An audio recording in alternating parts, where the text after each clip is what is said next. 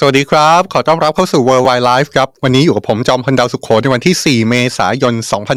2566 นะครับ World Wide Life ยังคงเกาะติดสถานการณ์ในต่างประเทศ เอามาอัปเดตให้ทุกคนได้รับทราบกัน ทุกวันจันทร์ถึงวันศุกร์ 16นาฬิกา30 นาทีนะครับ แต่ว่าวันนี้มาเลทไปสัก 10 นาที ขออภัยด้วยจริงๆครับ ขัดข้องทางเทคนิคเล็กน้อย แต่ว่าการมาเลทเนี่ยไม่หมายความว่าเนื้อหาสาระจะไม่เข้มข้นนะครับ กลับกันเนี่ยเนื้อหาสาระ ยังคงเข้มข้น แล้วก็พยายามวาดภาพสถานการณ์โลก ให้ได้เข้าใจง่ายๆ ตามแบบฉบับของ World Wide Life แล้วก็สำนักข่าว Today เช่นเคยนะครับ โดยเฉพาะอย่างยิ่งในวันนี้ครับ นอกจากเรื่องของการเมืองไทยที่ทุกคนจับตาแล้ว การเมืองระหว่างประเทศเนี่ยมีความร้อนแรงมากเลยนะครับ แล้วก็เป็นความร้อนแรงที่เกิดขึ้นในหลายต่อหลายประเด็นด้วย ที่ผ่านมาเราอาจจะคุ้นเคยกับการนำเสนอข่าวเกี่ยวกับสงครามยูเครน วันนี้ก็ยังมีอยู่นะครับแล้วก็เป็นประเด็นที่มีความเข้มข้นจริง ๆ เพราะว่ามีทั้งสถานการณ์ในสนามรบ และก็มีสถานการณ์ มีความเคลื่อนไหวมีท่าที ที่อาจบอกได้ว่านี่เป็นหมุดของสถานการณ์ของสงครามยูเครนก็ว่าได้ทำไมเหตุการณ์ที่เกิดขึ้นล่าสุดในวันนี้ถึงมีความสำคัญขนาดนั้น ผมกำลังหมายถึงการที่ประเทศอย่างฟินแลนด์ เข้าร่วมเป็นสมาชิกนาโตอย่างเป็นทางการมีผลในวันนี้ เป็นชาติที่ 31ครับการเข้าร่วมเป็นสมาชิกนาโตของฟินแลนด์นั้น จะมีความหมายมีนัยสำคัญที่ส่งภาพสะท้อนต่อสงครามยูเครนไม่มากก็น้อยนะครับ ในแง่หนึ่งก็เป็นประเด็นที่เราจั่วหัวไปนั่นแหละครับว่า เป็นเรื่องที่ทำให้นาโตสามารถขยายอิทธิพลเข้าไปประชิดกับชายแดนรัสเซียมากขึ้นไปอีก อีกเรื่องหนึ่งที่น่าสนใจมาก ๆ แล้วก็เป็นเรื่องที่ฝ่ายนาโตออกมาบอกเลยนะครับว่า กลายเป็นว่าสงครามยูเครนที่รัสเซียก่อขึ้นเนี่ยแทนที่จะเป็นไปตามจุดประสงค์วัตถุประสงค์ของรัสเซียที่ต้องการที่จะลดอิทธิพลของนาโตแต่หนึ่งปีหนึ่งเดือนกว่าๆของสงครามยูเครนทำให้เกิดสถานการณ์ในวันนี้ขึ้นมา เป็นสถานการณ์ที่ดูเหมือนว่านาโตจะสามารถขยายอิทธิพลในมากกว่าก่อนเกิดสงครามยูเครนด้วยซ้ำ เดี๋ยวเรามีรายละเอียดเรื่องนี้นะครับ และอย่างที่บอกว่าในวันนี้เนี่ยมันจะไม่ใช่แค่เรื่องของสงครามยูเครน ที่เป็นสถานการณ์โลกที่ฝุ่นตลบกัน แต่ว่ายังมีกรณีของความสัมพันธ์ระหว่างสหรัฐกับจีนที่เราก็เป็นอีกหนึ่งเรื่องที่จับตาอย่างใกล้ชิดด้วยนะครับ เรากำลังพูดถึงกรณีของบอลลูนจีนนะครับ หลายคนอาจบอกว่ากรณีของบอลลูนจีนเนี่ยเกิดขึ้นมาตั้งแต่เดือนกุมภาพันธ์ที่ผ่านมาแล้ว นี่ก็ล่อไปเดือนเมษายนแล้วเนี่ยแล้ววันที่ 4 เมษายนเนี่ยเผลอๆก็ครบ2 เดือนพอดี กับเหตุของบอลลูนจีนพอดีเนี่ยทำไมต้องหยิบขึ้นมาพูดอีก ประเด็นมันอยู่ตรงนี้ครับ ประเด็นมันมีการรายงานข่าวของสื่อในอเมริกัน ที่อ้างหน่วยข่าวกรองของสหรัฐเลย บอกว่าเจ้าบอลลูนจีนที่ไปพบลอยเหนือน่านฟ้าของสหรัฐ เมื่อเดือนกุมภาพันธ์ที่ผ่านมา อาจจะมีความสามารถไม่ธรรมดา ไม่ธรรมดาในลักษณะที่ว่าเจ้าบอลลูนนั้นสามารถส่งข้อมูลให้สาวให้กับทางการจีน ส่งกลับไปถึงปักกิ่ง ได้แบบเรียลไทม์เลย แล้วเส้นทางของบอลลูนที่เราเคยนำเสนอไปนะครับ ผ่านพื้นที่ทางการทหารทั้งสิ้น นี่คือเรื่องราวที่เราจะมาอัปเดต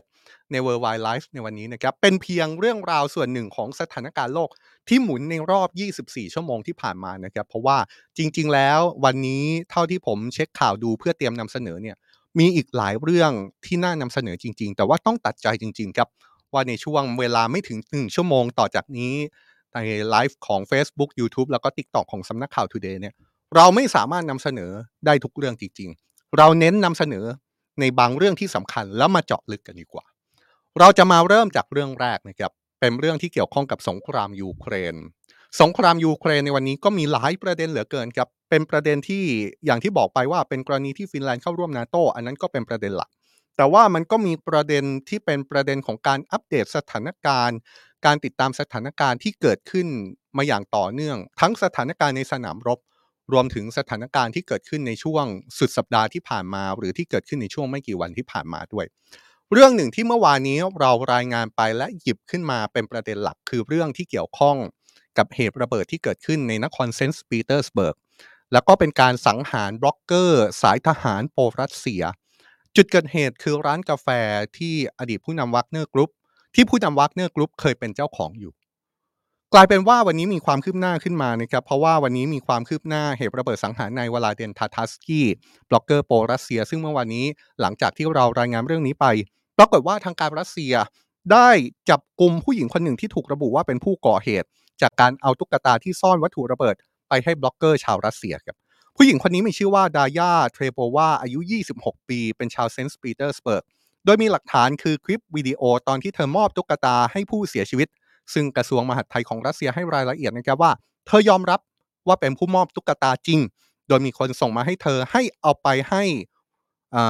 บล็อกเกอร์โปรรัสเซียอีกทีพอเจ้าหน้าที่ถามว่าแล้วคนที่ส่งตุ๊กตาเนี้ยให้เธอไปมอบให้เขาเนี่ยเป็นใคร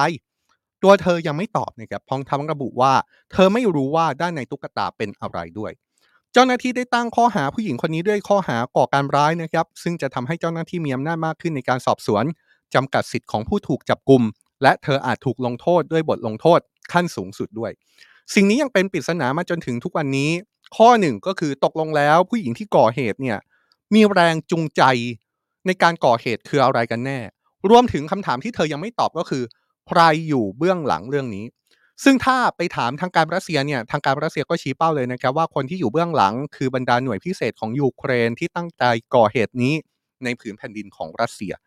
ไดดมิทรีเปสคอฟโฆษกรัฐบาลรัสเซียออกมาระบุนะครับว่าเหตุโจมตีบล็อกเกอร์โปรรัสเซียที่เกิดขึ้น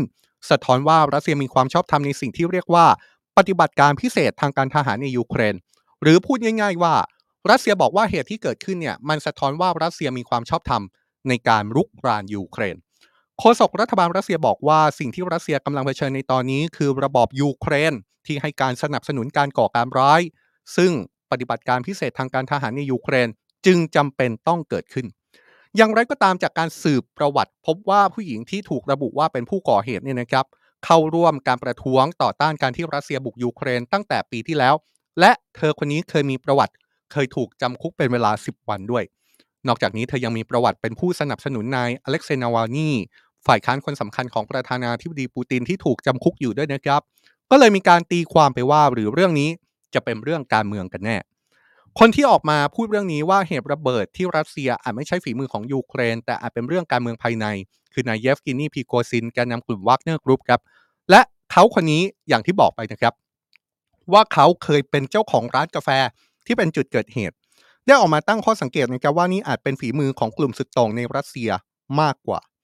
เหตุการณ์นี้ไม่ได้มีท่าทีที่เป็นทางการใด ๆ ออกมาจากทางการยูเครนนะครับอย่างเช่นเมื่อไปถามผู้นำยูเครน ประธานาธิบดีวโลดิเมียร์เซเลนสกี้ก็จะบอกว่า เขาไม่ได้นำเหตุการณ์นี้มาคิดเลยครับแต่ว่าก่อนหน้านี้เนี่ยก็มีท่าทีจากเจ้าหน้าที่ระดับสูงของยูเครน ที่เปรียบเปรยเหตุการณ์นี้ว่า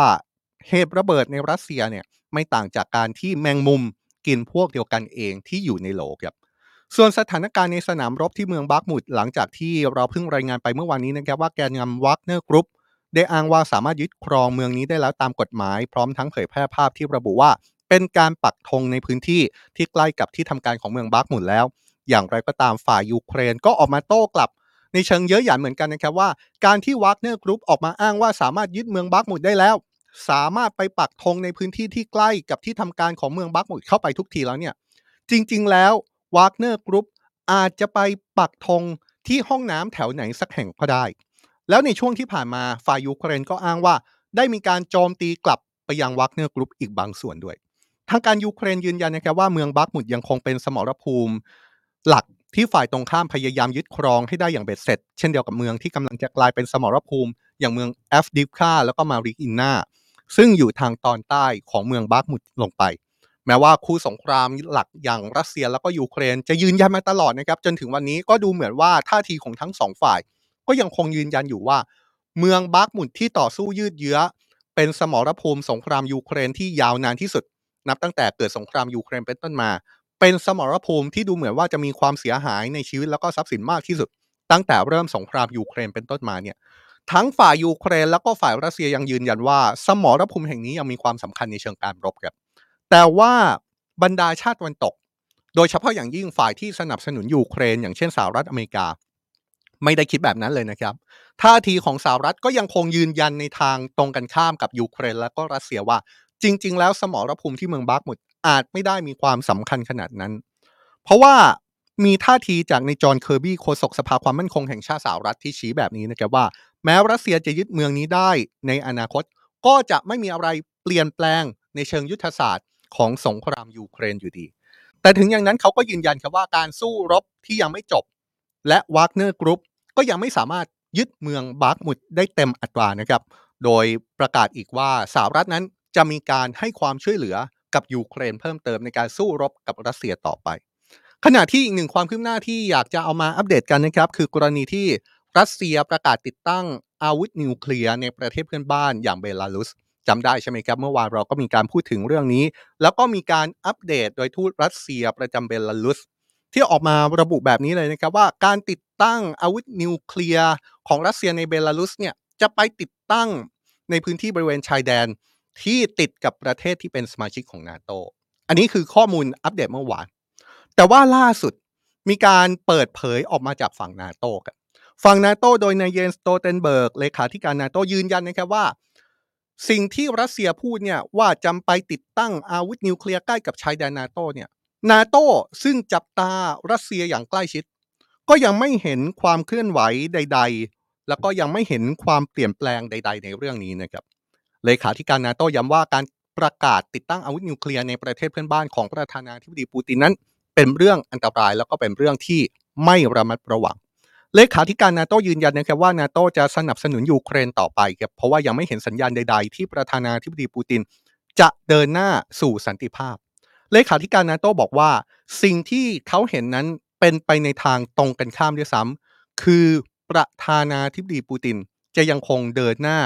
ต่อสู้ในสงครามเพิ่มขึ้นไปเรื่อยๆ เลขาธิการนาโตระบุเลยนะครับว่าเราไม่รู้ว่าสงครามนี้จะจบเมื่อไหร่ แต่เมื่อไหร่ที่สงครามจบนาโตจะดำเนินการเพื่อให้ยูเครน มีศักยภาพขัดขวางการรุกรานในอนาคต และเราไม่สามารถให้รัสเซียทำให้ความมั่นคงของยุโรปแตกละเอียดได้ ดังนั้นเลขาธิการนาโตระบุแบบนี้นะครับว่าเขาได้ย้ำกับชาติพันธมิตรไปแล้วว่าการสนับสนุนยูเครนจะต้องเป็นระยะยาวครับและจะต้องมีการพิจารณาถึงการยกระดับการสนับสนุนด้วย ไม่ว่าจะเป็นการสนับสนุนให้กองทัพยูเครนมีศักยภาพ หรือแม้กระทั่งการสนับสนุนให้ยูเครนมีความพร้อมที่จะเปลี่ยนผ่านอาวุธ จากดั้งเดิมที่ยูเครนใช้อาวุธยุคโซเวียต ให้เปลี่ยนมาเป็นยุทโธปกรณ์ของนาโตเลขาธิการนาโตเปิดเผยแบบนี้นะครับว่าถ้าย้อนกลับไปถึงความช่วยเหลือทางการทหารต่อยูเครนเมื่อปีที่แล้วเนี่ยย้อนตัวเลขกลับไป ย้อนสถิติกลับไป จะพบว่าบรรดาชาติตะวันตกสนับสนุนทางการทหารต่อยูเครน เป็นมูลค่าสูงถึงกว่า 70,000 ล้านดอลลาร์สหรัฐทีเดียวครับ และนี่ก็จะนำไปสู่เรื่องที่เราหยิบขึ้นมาเป็นประเด็นหลักในวันนี้นะครับ เป็นเรื่องที่เราหยิบขึ้นมาพูดคุยกัน เพราะนี่อาจจะเป็นหมุดหมายสำคัญ ในการพูดถึงสงครามยูเครน ในอนาคตด้วย นี่คือกรณีที่ฟินแลนด์กับสวีเดน มีการร้องขอจากเดิมที่เป็นประเทศที่มีความเป็นกลางตลอดนะครับ ล่าสุดฟินแลนด์กับสวีเดน บอกว่าพอเกิดสงครามยูเครนขึ้นมา เขาขอไม่เป็นกลางในสงครามยูเครนอีกต่อไป แล้วก็มีการยื่นสมัครเข้าร่วมเป็นสมาชิกของนาโตล่าสุด ฟินแลนด์ก็ได้เป็นสมาชิกของนาโตอย่างเป็นทางการแล้วนะครับ โดยผลอย่างเป็นทางการ ฟินแลนด์จะเข้าร่วมสมาชิกนาโตในวันนี้ก็คือวันที่ 4 เมษายน และจะทำให้ฟินแลนด์เป็นสมาชิกอันดับที่ 31 ขององค์การสนธิสัญญาแอตแลนติกเหนือ หรือว่านาโต นี่ถือได้ว่าเป็นการรอคอยนับตั้งแต่ฟินแลนด์แล้วก็สวีเดนขอเข้าร่วมนาโตเมื่อปีที่แล้วนะครับ ซึ่งนี่อาจถือว่าเป็นการยุติสถานะที่เป็นกลางของทั้งสองประเทศ ที่พยายามยึดถือมาโดยตลอด ที่ผ่านมานั้น อุปสรรคเดียวที่ทำให้ฟินแลนด์กับสวีเดนเข้าร่วมนาโตไม่ได้สักที คือเรื่องของการโต้แย้งของตุรกีแล้วก็ฮังการีครับ ต้องอธิบายแบบนี้นะครับว่าข้อกำหนดของนาโตในกรณีที่มีประเทศอยากเข้าร่วมนาโตนั้น ชาติสมาชิกที่มีอยู่ทั้งหมด 30 ประเทศ จะต้องเห็นชอบ โดยไม่มีผู้คัดค้านเลยแม้แต่ประเทศเดียว แต่ว่ากรณีของฟินแลนด์กับสวีเดนเนี่ยมีตุรกีแล้วก็ฮังการีที่เป็นสมาชิกของนาโตคัดค้านอยู่นะครับทำให้ทั้งฟินแลนด์แล้วก็สวีเดน แล้วก็อาจจะรวมถึงชาตินาโตอื่น ๆ ในช่วงเวลาที่ผ่านมาพยายามหาทางเกลี้ยกล่อม 2 ประเทศนี้ให้เปลี่ยนท่าทีครับ ซึ่งก็มีข้อสังเกตว่ากรณีของฮังการีอาจจะเกี่ยวข้องกับการที่รัฐบาลไม่ค่อยมีท่าทีเห็นด้วยกับชาติตะวันตกด้วยการเกี่ยวกับการคว่ำบาตรรัสเซียหรือไม่ นี่เป็นกรณีของฮังการี แต่ว่ากรณีของตุรกีนั้นมีความซับซ้อนกว่านั้นครับ มีการประเมินว่ากรณีของตุรกีที่ไม่เห็นด้วยกับการเข้าร่วมนาโตของฟินแลนด์และสวีเดนนั้น มีสาเหตุมาจากการที่ตุรกีชี้ว่าทั้งสองประเทศ ให้ที่พักพิงฝ่ายตรงข้ามรัฐบาลของนายเรเจปเทยิปแอโดอานผู้นำตุรกี ซึ่งทางการตุรกีมองว่ากลุ่มต่อต้านเหล่านี้ที่ไปอาศัยอยู่ในฟินแลนด์แล้วก็สวีเดนนั้น เป็นกลุ่มก่อการร้าย ตุรกีก็เลยฉวยจังหวะนี้ในการตอบโต้ทั้งสองประเทศกลับนะครับและพยายามใช้เรื่องการเข้าร่วมนาโตเป็นข้อต่อรอง ให้ฟินแลนด์และสวีเดนจัดการกับฝ่ายต่อต้านรัฐบาลตุรกี จนกระทั่งเมื่อสัปดาห์ที่แล้วนี้เองครับ รัฐสภาตุรกีมีมติเห็นชอบ ให้ฟินแลนด์เข้าร่วมนาโตได้ แต่ว่าตอนนี้ยังคงแขวนสวีเดน ยังไม่ได้เข้าร่วมนาโตนะครับหมายความว่าฟินแลนด์ตอนนี้เข้าร่วมแล้ว แต่ว่ายังเหลือสวีเดนที่ยื่นใบสมัครในช่วงเวลาไล่เลี่ยกัน ยังไม่ได้เข้าร่วมนาโตนี่ก็เลยเป็นกระบวนการที่ฟินแลนด์สามารถเข้าร่วมนาโตได้สำเร็จนะครับ แล้วก็เป็นชาติที่ 31 ของสมาชิกนาโตและยังถือได้ว่าเป็นกระบวนการยื่นสมัครเข้าร่วมนาโตจนกระทั่งเป็นสมาชิกนาโตที่เร็วที่สุด นับตั้งแต่เคยมีนาโตมา คือฟินแลนด์เนี่ยใช้เวลา แค่ไม่ถึง 1 ปีเท่านั้น ส่วนสวีเดนนั้นยังต้องรอไปก่อน เลขาธิการนาโตระบุนะครับว่า นี่เป็นวันประวัติศาสตร์ของนาโตที่สะท้อนภาพว่าสิ่งที่ประธานาธิบดีปูตินต้องการ คือเรื่องของการลดความเป็นเอกภาพของนาโตนั้น แต่สิ่งที่เกิดขึ้นหลังจากที่รัสเซียบุกยูเครน กลับเป็นภาพที่ตรงกันข้าม กับที่ประธานาธิบดีปูตินอยากจะเห็นเลย ทีนี้เรามาดู สถานการณ์ถ้ามองไปถึงภาพของภูมิรัฐศาสตร์กันนะครับ ว่าภาพของภูมิรัฐศาสตร์เนี่ยมันจะออกมาเป็นรูปแบบไหนหลังจากที่ฟินแลนด์เข้าร่วมนาโตแล้ว นี่คือแผนที่ของประเทศในแถบยุโรป เราเห็นคู่ขัดแย้งหลักของสงครามยูเครนนะครับก็คือยูเครนแล้วก็รัสเซีย สีที่เป็นสีม่วง แล้วก็เป็นสีฟ้าที่เป็นน้ำเงินเนี่ยนะครับเป็นประเทศที่เป็นสมาชิก นาโตอยู่แล้ว ยกเว้นสวีเดน สวีเดนยังไม่ได้เข้าร่วมนาโตนะครับยังไม่ได้รับไฟเขียวให้เข้าร่วมนาโตแต่ว่ามีกรณีล่าสุดก็คือกรณีที่เราพูดถึงไปก็คือเรื่องของฟินแลนด์ที่ได้เข้าเป็นสมาชิกนาโตอันดับที่ 31 ผมจะชี้ภาพให้เห็นแบบนี้นะครับว่า สีที่เป็นน้ำเงินเข้มๆเนี่ยที่อยู่ทางซ้ายเห็นไหมครับ คือประเทศสมาชิกดั้งเดิมของนาโตครับ สีที่เป็นสีฟ้าที่มีโปแลนด์ มีเอสโตเนีย ลัตเวียลิทัวเนียเนี่ยเป็นประเทศที่เป็นสมาชิกนาโตเหมือนกัน แต่ว่าเป็นสมาชิกที่เพิ่งเข้าร่วมนาโตในช่วงไม่กี่สิบปีที่ผ่านมา ในช่วงไม่กี่สิบปีที่ผ่านมา ถ้าเราตัดภาพฟินแลนด์ออกไปก่อนเนี่ยเราจะเห็นภาพถึงสิ่งที่รัสเซียพยายามอธิบายว่านาโตกำลังขยายอิทธิพล ด้วยการรับสมาชิกมากขึ้นเรื่อยๆ แล้วสมาชิกเหล่านั้นก็ใกล้รัสเซียเข้าไปเรื่อย ภาพหนึ่งที่รัสเซียพยายามอธิบาย หรือว่าฝ่ายต่างๆ พยายามอธิบายก็คือ นาโตพยายามประชิดรัสเซียมากขึ้น โดยเฉพาะอย่างยิ่งการประชิดพื้นที่ที่อาจจะเป็นพื้นที่ที่ใกล้ติดพรมแดนกับรัสเซียด้วย เดี๋ยวผมย้อนภาพกลับไปให้ดูนะครับ ซึ่งเป็นภาพที่น่าสนใจมากก็คือว่า ถ้าเราดูเนี่ยเราก็จะเห็นเลยว่าก่อนที่ฟินแลนด์จะเข้าร่วมนาโตนั้น ประเทศอย่าง เอสโตเนียลัตเวีย แล้วก็ลิทัวเนียเนี่ยตรงตรงเส้นนี้นะครับที่ผมย้ำไปเนี่ยเป็นประเทศที่มีพรมแดนติดกับรัสเซีย หมายความว่าก่อนที่ฟินแลนด์จะเข้าร่วมนาโตเนี่ยนาโตก็มีประเทศที่มีพรมแดนติดกับรัสเซียอยู่แล้ว มีลักษณะของการประชิดกันในเชิงพรมแดนอยู่แล้ว แต่ว่าเป็นพรมแดนแค่เอสโตเนียลัตเวียลิทัวเนีย แต่ว่าล่าสุด กรณีของฟินแลนด์มันมีผลทางภูมิรัฐศาสตร์พอสมควรนะครับ เพราะว่าอย่าลืมนะครับว่าฟินแลนด์กับรัสเซียเนี่ยเป็นประเทศที่มีพรมแดนติดกันพันกว่ากิโลเมตร หมายความว่านี่คือการขยายอิทธิพลของนาโตจนไปประชิดกับพรมแดนรัสเซียมากขึ้นอีกพันสามร้อยกว่ากิโลเมตร จากกรณีที่ฟินแลนด์เป็นสมาชิกรายล่าสุดของนาโตทีเดียว นี่ก็คือเรื่องทางภูมิรัฐศาสตร์ที่เราอาจจะชี้ให้เห็นภาพได้เหมือนกันนะครับว่า การเข้าร่วมนาโตของฟินแลนด์ในครั้งนี้ จะบอกว่าไม่สำคัญ จะบอกว่าไม่ใช่หมุดหมายสำคัญของสถานการณ์ ก็คงจะไม่ถูกแล้ว โดยการเข้าร่วมนาโตของฟินแลนด์ในครั้งนี้ยังเกิดขึ้นในช่วงที่ฟินแลนด์เพิ่งได้รัฐบาลใหม่ หลังการเลือกตั้งเมื่อวันอาทิตย์ที่ผ่านมานะครับ ซึ่งผลการเลือกตั้งทำให้พรรคอนุรักษ์นิยมของฟินแลนด์ได้รับชัยชนะอย่างฉิวเฉียดครับ โดยมีพรรคฝ่ายขวาขึ้นมาเป็นอันดับที่ 2 แล้วก็มีพรรคของนายกรัฐมนตรีซานนามารินตกลงไปอยู่ที่อันดับที่ 3 ในคะแนนที่ไล่เลี่ยกันเลยนะครับ การแข่งขันของทั้ง 3พักนี้ คือพักที่ได้ที่1เนี่ยได้ 20.8%คำนวณเป็นที่นั่งในสภาจะมี 48 ที่นั่งพักอันดับที่ 2 ได้ 20.1%คำนวณเป็นที่นั่งในสภาจะมี 46 ที่นั่ง และพักที่ 3 ที่เป็นพักของนายกรัฐมนตรีซานามารินได้ 19.9%คำนวณเป็นที่นั่งในสภาจะได้ 43 ที่นั่ง ดังนั้นนายกรัฐมนตรีฟินแลนด์คนใหม่น่าจะเป็นชื่อของนาย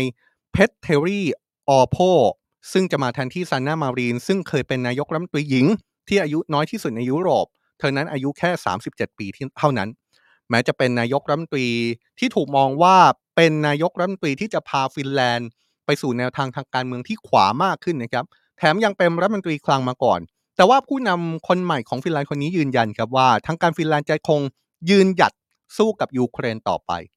นายกฟินแลนด์คนใหม่ระบุแบบนี้เลยนะครับว่าเราจะอยู่เคียงข้างยูเครน เพราะฟินแลนด์รับไม่ได้กับสงครามที่เลวร้ายนี้ และฟินแลนด์จะทำทุกอย่างที่จำเป็นเพื่อช่วยยูเครน เพราะคนยูเครนกำลังต่อสู้เพื่อฟินแลนด์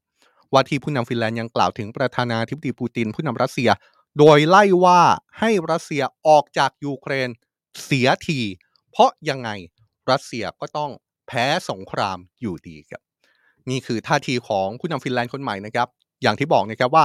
หลายคนก็จับตาว่าพอมีการเปลี่ยนรัฐบาล โดยเฉพาะอย่างยิ่งรัฐบาลฟินแลนด์จะทำให้ท่าทีของฟินแลนด์เปลี่ยนไปในสงครามยูเครนหรือไม่ แต่ว่าถ้าฟังจากปากผู้นำคนใหม่ของฟินแลนด์แล้ว ดูเหมือนว่าท่าทีของฟินแลนด์จะยังคงชัดเจนในลักษณะของการสนับสนุนยูเครน ในการต่อต้านรัสเซียในสงครามอยู่ดี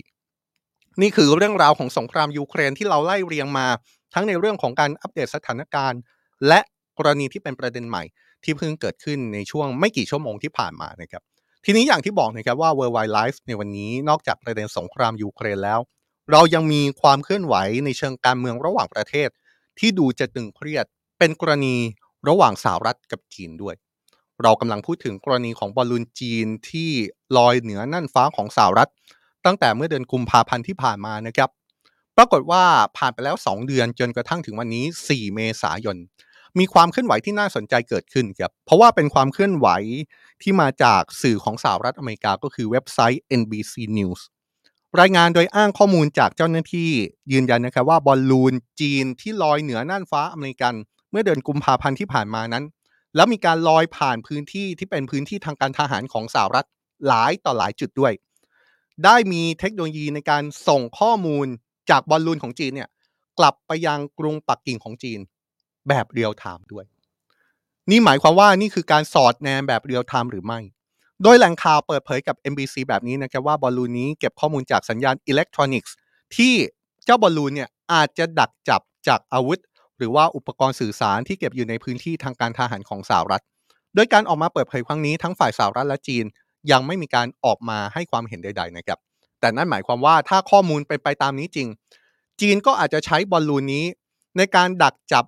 สัญญาณอิเล็กทรอนิกส์ ที่อาจจะมาจากระบบอาวุธของสหรัฐ ที่อาจจะมาจากอุปกรณ์สื่อสารทางการทหารของสหรัฐ ที่อยู่ตามฐานทัพ